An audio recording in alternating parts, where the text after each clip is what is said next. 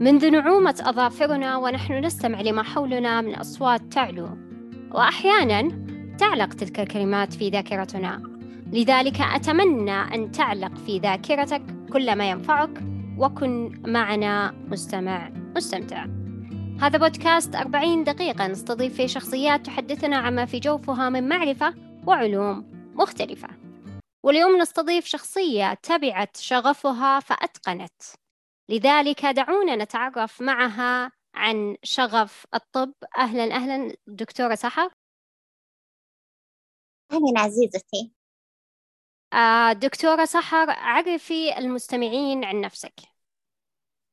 بسم الله الرحمن الرحيم. السلام عليكم ورحمة الله وبركاته. الحمد لله الذي بنعمه تتم الصالحات. الحمد لله الذي من علي بهذا الفضل العظيم وهذا اللقاء الجميل. وأرجوه من صميم قلبي أن يكون صوتي مسموعا بالقلوب والعقول لا فقط الآذان. من مبدأ من لا يشكر الناس لا يشكر الله أتقدم بالشكر الجزيل للصديقة والحبيبة والقدوة أستاذة إيمان الشمري التي أتاحت لي هذه الفرصة. فيما يخص أستاذة إيمان عن سؤالك عرف المستمعين على نفسك. بداية اسمي سحر محمد حمدي. حاصلة على درجة البكالوريوس تخصص دكتور صيدلي فارمدي من جامعة تبوك مرتبة الشرف بتقديري ممتاز. كذلك مستشارة وحاصلة على دبلوم الاستشارات التربوية والأسرية. درستها عام 2017 أثناء دراستي الجامعية في مرحلة البكالوريوس صباحا. كنت أدرس هذا الدبلوم مساء. كذلك حاصلة على دبلوم الريادة في إدارة الجودة درسته في السنة الأخيرة سنة الامتياز وهي السنة أستاذ إيمان التي قد يشكو الكثير من الطلبة بعدم توفر وقت كافي فيها بينما الأمر يتطلب تقنية واحدة فقط وهي إدارة الوقت. كذلك حصلت على منحة دراسية لأكمل ما تبقى لي من سنة الامتياز خارج المملكة العربية السعودية. وبحمد الله. أبتعدت إلى المملكة الأردنية الهاشمية الشقيقة وكنت أول طالبة تبتعث بل والطالبة الوحيدة من كليتي. أستاذة إيمان أتذكر وقتها جملة قال لي عميد كليتي قال كل ثقة بك يا سحر بأنك ستمثلين الكلية خير تمثيل. ولا شك لدي في ذلك. هذه الجملة قد تمر مرور الكرام على مسامع أي طالب آخر ولكن هذه الجملة بالنسبة لي تركت أثرا عظيما. أستاذة إيمان عندما كنت صغيرة كنت أظن أن الحب هو أعظم شيء ممكن أن يكتسبه أي شخص منا. عندما كبرت أدركت أن الثقة تسبق الحب. الثقة ثقة الآخرين وثقة المجتمع بك نعمة عظيمة. فيما يخص الخبرات أخصائية تمكين أسري معتمدة ولله الحمد. أخصائية صنع مبادرات شبابية معتمدة مدربة معتمدة من المؤسسة العامة للتدريب المهني والتقني مسعف أولي من آه، الهلال الأحمر. كذلك لدي خبرات في مجال الدعوة والإرشاد تسعة أعوام ومجال التطوع والأعمال الإنسانية 12 عاما ومجال التدريب ستة أعوام. آه، كذلك قائدة ومؤسسة لفرق تطوعية من ضمنها فريق الهدى التطوعي وفريق أعمال الصحي التطوعي. لدي ثلاث لغات اللغة العربية واللغة الإنجليزية ولغة الصم والبكم ألا وهي لغة الإشارة. ما شاء الله ما شاء الله تبارك الله ما شاء الله.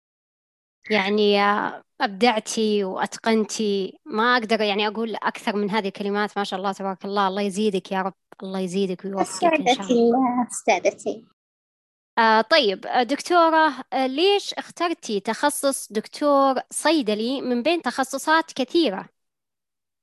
لعلي أذكر أستاذة إيمان ما قاله سيدي صاحب السمو الملكي الملك سلمان حفظه الله في حق تخصصي. وهي شهادة عظيمة.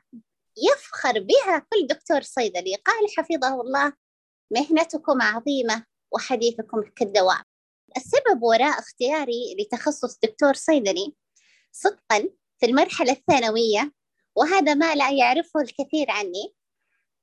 تحديدا الصف الثالث ثانوي قبل بداية الامتحانات النهائية قدر الله سبحانه وتعالى بحكمة منه أن يتعرض والدي كلاهما لحادث سير. نتج عنه تعرض والدي رحمه الله لبعض الإصابات ووالدتي لخلع في كتفها الأيسر. أمضيت أستاذ إيمان تلك الليلة برفقتهما في قسم الطوارئ. أمسح بيدي اليمنى على أقدام والدتي التي أجريت لها عملية مستعجلة في قسم الطوارئ. وبيدي اليسرى أقلب صفحات مقرر الكيمياء الذي كان اختباره صباح اليوم التالي. أثناء مرافقتي لهما أسمع صوت رجل يبكي ويئن. يبعد عن سرير والدتي القليل. يقول بصوت متألم يا دكتور يا ممرضة ارحموني أبغى مسكن. هذا الموقف لربما لو مر به شخص آخر لاستسلم. لكن سبحان الله هذا الموقف كان سببا وملهما لي لأختار تخصصي. داعية الله سبحانه وتعالى أن ذاك أن يجعل على أيدينا الشفاء فهذا هو السبب. الله يطول بعمر والدتك إن شاء الله ويرزقك برها إن شاء الله بحول الله وقوته. آه آمين. برك آمين يا رب. حتى بالدعاء لا عزيزتي أنت على صواب. هنالك بر الأبناء وهنالك بر الآباء. أنت على صواب. الحمد لله. أحسنتي أحسنتي لم تخطي أحسنتي آه طيب دكتورة ما هي النصائح التي تقدمينها لخريجي هذا التخصص؟ أولا تقوى الله سبحانه وتعالى وابتغاء وجهه. والسعي لخدمة البلاد ونفع العباد والتفاني والإخلاص في أداء المهمة المناطة بهم. استمرارية الطموح والسعي الحثيث للعلم. فمثل هذه التخصصات الصحية أستاذة إيمان شخص يعني ذات التخصص الصحي مطلع وبشكل مستمر وتخرج الطالب من كلية صحية ويظل على معلوماته الدراسية البسيطة والغير محدثة يؤسفني أن أقول له عزيزي الطالب وعزيزة الطالبة إن الطب كل يوم يتحدث ويتطور. فقمة العيب وقمة الجهل أن يظل الطالب خصوصا إذا كان كما ذكرت آنفا في مجال صحي على دراسته السابقة. آه، لأن الطب تحديدا يتطور كل يوم. آه، كذلك أقول لمن هو خريج بمثل تخصصي لا تقلق أرجوك لا تقلق. لأسباب منها أولا الأرزاق بيد الله سبحانه وتعالى فلا تحمل هم الوظيفة. ثانيا الدكتور الصيدلي مثله مثل الجوكر. تماما أينما حل كان له أثرا ونفعا في مجالات فمجالات العمل في تخصص الصيدلة كثيرة.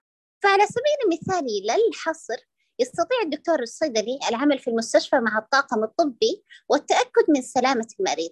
وما إلى ذلك وأيضا في مصانع الأدوية. وفي صيدليات المجتمع وفي علم السموم كمعرفة أسباب الانتحار أو محاولات القتل بالأدوية والجنائيات وكذلك في مجال مكافحة المخدرات وفي مجال الأك... وفي المجال الأكاديمي أي في الجامعات وكذلك في بعض الهيئات من ضمنها هيئة الغذاء والدواء وغيرها الكثير والكثير.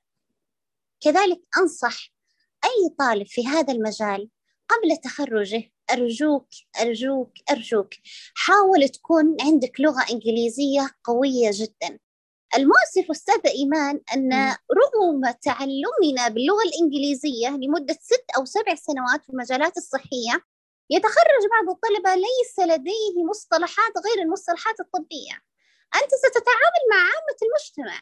عامة المجتمع يحتاج أن تكون قويا في آه، كلاهما اللغة العربية بما أننا في وطن عربي طبعا والأغلب المرضى إذ لم يكونوا النسبة الغالبة طبعا عرب. ولكن اللغة الإنجليزية لأنها الأساس في الطب فلا يعقل أن تتخرج فقط بلغة إنجليزية ضعيفة. فهذه نصيحتي الأولى التي لاحظتها في الكثير من الخريجين. كذلك أرجوكم حاولوا تشتغلوا على السي في. السي في نقطة مهمة جدا جدا جدا. فهذه يعني أهم نصيحتين صراحة أقدمها لأي خريج بإذن الله تعالى. يعطيك العافية. يعني نصائح يمكن حتى أنا آه، سمعتها واستمتعت فيها. آه لذلك أعتقد في كثير آه يعني مستمعين راح يستفيدون من هذه النصائح. الله هذا. بإذن الله. آه طيب دكتورة هل هناك موقف أثر فيك في أروقة المستشفى؟ يا جئتي على الجرح استاذة إيمان. لازم نسمع قصص دكتورة. لكن اسمحي لي أن أخالف هذه القاعدة. حقيقة نعم هنالك أكثر من موقف أثر بي جدا لدرجة أن بعضها أستاذة إيمان أبكاني. سبحان الله من يعمل بالتخصصات الصحية يدرك تماما ويكون على ثقة أن عمله إنساني فيتأثر ولكن الآن لن أذكر لك أستاذة إيمان وللمستمعين الكرام موقفا محزنا على العكس تماما. هو موقف طريف ولطيف فرغم بساطته كان له الأثر العظيم في قلبي. في أحد الأيام وأثناء مرورنا بقسم الأطفال كانت هنالك طفلة مصابة مصابة بما يسمى بالمينينجايتس وهو التهاب في السحايا المحيطة بالدماغ. بعد مراجعتنا لملف الطفلة مسكت يدها الصغيرة واحتضنتها ثم أكملنا بقية الحالات. صباح اليوم الثاني تخبرني والدتها بأنها طوال الليل كانت تسأل عني. فهذا موقف يعني رغم مرور عامين عليه إلى أني إلى اليوم أتذكره وأبتسم. يا الله جدا جميل صراحة. طيب آه، دكتورة في أي مراحل الصيدلة وصلتي إليها؟ غاليتي ولله الحمد تخرجت هذا العام آه، وبمشيئة الله في قادم الأيام القريبة جدا سنلتحق بالوظيفة المناسبة والتي نرجو الله أن نحدث الفارق الإيجابي في بيئة العمل والمخرجات أيضا بإذن الله تعالى. بإذن الله. طيب آه، دكتورة كم عدد الحالات اللي تستقبلينها في اليوم؟ بصفتك كدكتور صيدلي يعني؟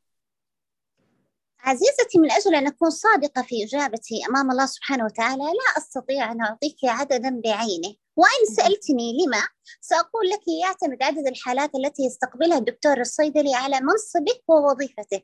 فمثلا إن كان يعمل في الاستشارات الدوائية بالتأكيد سيقبل عددا مختلفا عما إذا كان يعمل في الجولة الصباحية مع الطاقم الطبي عما إذا كان يعمل مثلا في الصيدلية الداخلية أو الخارجية أو في أي منصب كان. وبالتأكيد طبعا العدد من يوم إلى آخر يختلف. مثلا أيام العيد سيكون العدد أقل من الأيام العادية. فهمت علي أستاذتي؟ إيه فهمت. آه طيب ما هو السبب آه الخفي الذي يجعلك برغم انشغالك تؤسسين فرق تطوعية؟ يا مع أجملك وأجمل أسئلتك. الحمد لله. لدي ولله الحمد فريقين معتمدة. أولها فريق الهدى التطوعي وهو فريق مجتمعي. وأنا صغيرة جدا أستاذة إيمان وعدت والدتي ببراءة وطفولة أنني عندما سأكبر يا ماما سأنشئ فريقا باسمك. وبالفعل حافظت على وعد الطفولة وفعلته برا بها.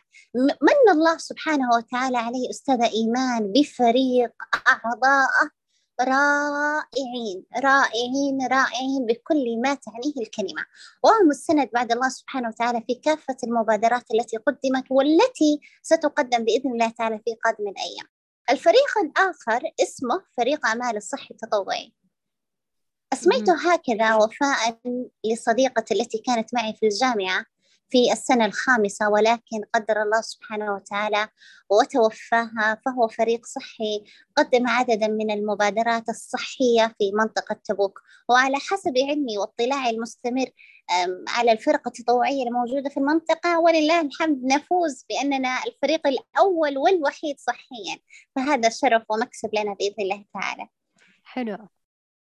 آه طيب دكتورة حدثينا عن تجربتك مع الفرق التطوعية. تجربة رائعة بكل ما تعنيه الكلمة. حقيقة التطوع بالنسبة لي ملاذ بعد الله. أستمتع فيه بكل ثانية. من خلاله أكسب الأجر العظيم والخبرات ومعرفة الشخصيات المؤثرة وتكوين العلاقات. والأهم أيضا أنه وسيلة أن يخلد المرء منا له أثرا طيبا في قلوب العباد والأرض. فبعد عمر مديد لعل المجتمع يذكرك فيقول ياه مر فلان من هنا وهذا أثره الطيب. أرجو الله أستاذ إيمان أن يستخدمنا في خدمة البلاد ونفع العباد لا أن يستبدلنا. بإذن الله بإذن الله. آه طيب دكتورة ما هي الصعوبات التي واجهتك في بدايتك في هذا التخصص؟ آه دكتور صيدلي؟ ممتاز. سؤال رائع بكل ما تعنيه الكلمة. أساسا كل أسئلتك رائعة. أنا جيت على هذا السؤال. أستاذة إيمان دعيني أقول لك أسعدك الله. دعيني أقول لك يا عزيزتي وللمستمعين أمرا هاما. وهو طبعا أمر لا يدركه الكثير من الناس. لا أدرك ما السبب وراء عدم إدراك المجتمع لهذا. وهو لا يوجد تخصص جامعي سهل إطلاقا. كل التخصصات الجامعية فيها درجة من الصعوبة وإن تفاوتت هذه الصعوبة. أثق تماما أن هذه الصعوبات لن تتجاوز القدرة, القدرة العقلية للإنسان لأن الله سبحانه وتعالى قد فضل الإنسان على كافة المخلوقات. بماذا أستاذة إيمان؟ بالعقل, بالعقل. أحسنتي بالعقل. نعم. كذلك الله سبحانه وتعالى قد قال صراحة في القرآن الكريم لا يكلف الله نفسا إلا وسعها. لذلك أنا أقول دائما لأي إنسان وضعه الله سبحانه وتعالى في أي تخصص سواء كان صحي أو تخصص عام ثق تماما أن الله ما اختارك لهذا إلا لأنك أهل له. كل إنسان فينا يمر بالصعوبات لكن أنت مخير بين ثلاثة أمور. إما أن هذه الصعوبات ترجعك لورا وهو خيار مرفوض إما أن هذه الصعوبات تخليك تخليك في النقطة اللي أنت فيها الفترة الحالية والمجتمع يتقدم وأنت ما زلت في النقطة الحالية وهذا أيضا أمر مرفوض وإما أن تتجاوز وتتقدم. فلا يوجد تخصص مش صعب. حلو إجابتك جدا وافية. ما شاء الله تبارك الله. طيب دكتورة آه، رسالة اليوم منك إلى المستمعين. يا رسالة منك إلى المستمعين. لا أقول قولي هذا من باب التشاؤم. فمن يعرفني على أرض الواقع أستاذ إيمان يدرك كم أحب الحياة. ولكن أقول هذا تذكيرا وتحفيزا لنفسي وللمستمعين كافة. إن أكثر نقطة على وجه الأرض مليئة بالأفكار والاختراعات التي كان كان من شأنها أن تغير العالم هي القبور للأسف. كم من الأشخاص رحلوا من دنياهم وهم محملين بالمشاعر الصادقة والأفكار العظيمة لكنهم ترددوا وخافوا. ما هو حاجز الإبداع يا ترى إن سألتموني. سأقول لكم يا سادة إن حاجز الإبداع هو الخوف للأسف. إن ثلاثة أرباع أعمارنا مع الأسف الشديد تضيع بين التردد وكثرة التفكير. أنا لا أقول لا تفكر وإنما أقول لا تطل التفكير. لا تتردد بإخبار مشاعرك لمن تحب ولا تتردد بقول شكرا وبالثناء الصادق. أنا حددت ثناء صادق لأنه السنة إيمان في بعض الثناء إذا وصلت تعرف إن خلفه مصلحة. لذلك أنا حددت. أنا حريصة جدا على كل المصطلحات التي أقولها. لذلك أقول لا تتردد بقول شكرا وبالثناء الصادق الذي تبتغي به وجه الله سبحانه وتعالى. آه، كذلك لا تتردد بمشاركة أفكارك. ما كان منها ممتازا فليطبق فورا وما كان منها ضعيفا لا بأس. يمكن التعديل عليه ويمكن تحسينه وتطبيقه أيضا. الحياة أجمل وأقصر من أن تظل في دائرة الحزن. ختاما أقول جميعنا قادر لكن ليس جميعنا يريد. وهنالك فرق عظيم عظيم عظيم. بين مفهوم الإرادة ومفهوم القدرة. رسالة جدا عميقة وعظيمة صراحة يعني حتى أنا لامستني داخليا. لذلك آه، يعطيك العافية دكتورة. آه، شرفتيني. شرفتيني. والله إن كان هنالك من يعني أنا أتوقع أستاذ إيمان لن نستطيع النوم الليلة. يعني بتلقاني هيك متسطحة السرير ومبتسمة طول الوقت. الحمد لله يعني ادخل لك والله العظيم إني كنت أعد. السعادة الحمد لله. الحمد لله والله أنا كنت أعد الدقائق يعني منذ الأمس. يعني وأنا أحسب كم باقي لي؟ والله لدرجة إني أحسب بالدقائق باقي لي 50 دقيقة باقي لي 45 دقيقة. وذلك كله لحماسي. شكرا من القلب لك. أرجو الله سبحانه وتعالى كما ذكرت في مقدمتنا أن يكون حديثي وحديثك مؤثران يكون لنا بإذن الله تعالى نصيب من التأثير الإيجابي في الآخرين. بإذن الله بإذن الله. وعلى هذا سيداتي وسادتي دمتم بخير وشاركوني تعليقاتكم على هذه الحلقة في أحد مواقع التواصل الاجتماعي.